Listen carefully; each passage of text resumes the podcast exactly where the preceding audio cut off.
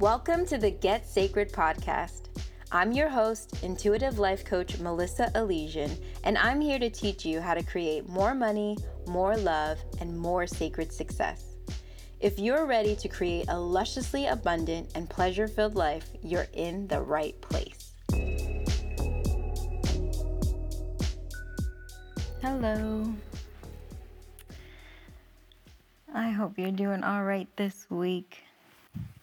I wanted to just chat with you for a little bit about something that came up in the Sacred Six Figure Woman Master Money Money Masterclass that I did this morning. One of the things that came up, someone was sharing about how being burnt out and overworked in their work made them feel disconnected from their humanity. And I was just like, oh, like it, that really landed for me because I remember a time when I was working as an emergency room nurse and I got so burnt out that what ended up happening for me was like I had options to like move to different areas of the hospital or like do a different new thing and I just like needed so much of a break that I was like no. No thanks. I just didn't want I didn't even care that I wasn't going to get paid like my relationship with money changed because I resent was resentful of the work I was doing to make it. And I think that's so interesting because we give up our humanity to the work and then the way that it impacts us in our relationship to our money and our finances is severe. And where does it come from? Right? Where does it that need to not need, but the compulsion to work to the point of being separated from our humanity come from, right? It comes from our system, right? It comes from this system, this society that really glorifies overworking and has us absolutely convinced that we're never enough, like in any way. Especially, certainly, you haven't worked hard enough.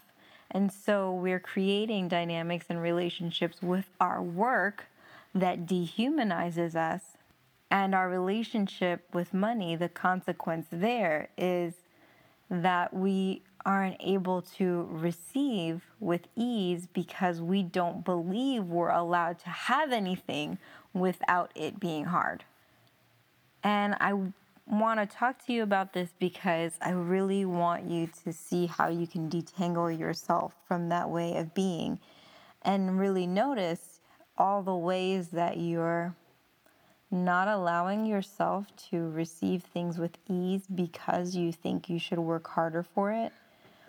Or maybe there have been times where you're providing a service for someone and they pay you well, and your instant response is to find some way to overdo it, to overwork, to overcompensate, to make up for the fact that they have compensated you well. You know, maybe there are places in your life where you're allowing a desire to create more financial independence push you in the direction of separating from your humanness, not allowing yourself to rest, not allowing yourself to eat, not allowing yourself to take a break. Your relationship to money when you are deciding that it's going to be a part of this thing that doesn't let you be human. And it not only does it not let you be human, it doesn't let you be sovereign. Like, there's that. It doesn't let you be human and it doesn't let you be divine. It doesn't let you tap into your superpowers. It doesn't let you tap into your intuition. It doesn't let you tap into your inner wisdom and it doesn't let you tap into universal guidance for how to move forward, how to create, how to create overflow, how to create abundance from that space.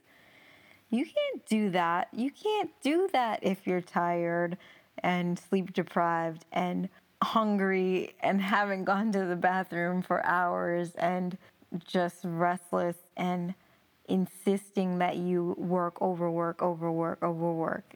Divine inspiration doesn't come from these places of depletion, right? It's so hard to listen to yourself from that space, right? And so if you have relationship with money only in the context of you having to disregard your humanity to have it, there's a problem, right? There's a big problem. I want it to come to you with ease. I want it to come to you through grace. I want it to come through your inner wisdom and your guidance. I want it to come through the magical parts of you, your divinity. And I want you to do it in wholeness while you are in honor and reverence of this body, this beautiful temple that needs rest and peace and break and joy and pleasure. Right? Think about how your relationship with money might be tied to this very um, unsustainable and miserable perspective of how it has to come. And I would offer that the first thing to do to untangle that is to get your humanity back. Take a freaking break. Take a break.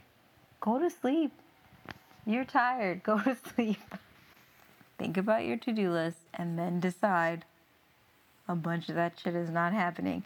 Whatever you need to do to reawaken to yourself, to your body, to your awareness, to your sacredness, to your divinity so that your relationship to all things, not just your money, your relationships to all things is alive and passionate, you know? There's life in it. Because you're fully alive, right? And you're honoring yourself in a beautiful way, different than what our society would have you do. I'm asking you to really honor honor the, your body honor that you need a break. Just stop when you need to. That's probably one of the richest things that you can do, right? In a world that wants you to believe that there's only scarcity and that you don't have enough and that you're not enough and that you need to work harder, one of the most luxurious things that you can do is fully treat yourself as a human. And that luxury is basic. Like, what happens after you insist that you do that is really where the magic happens.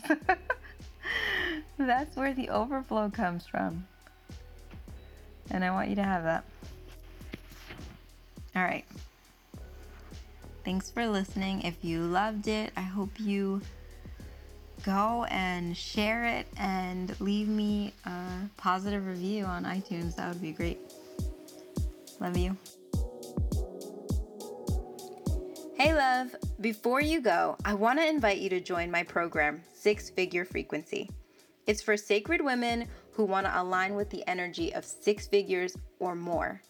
Go to melissaalesian.com forward slash money to join.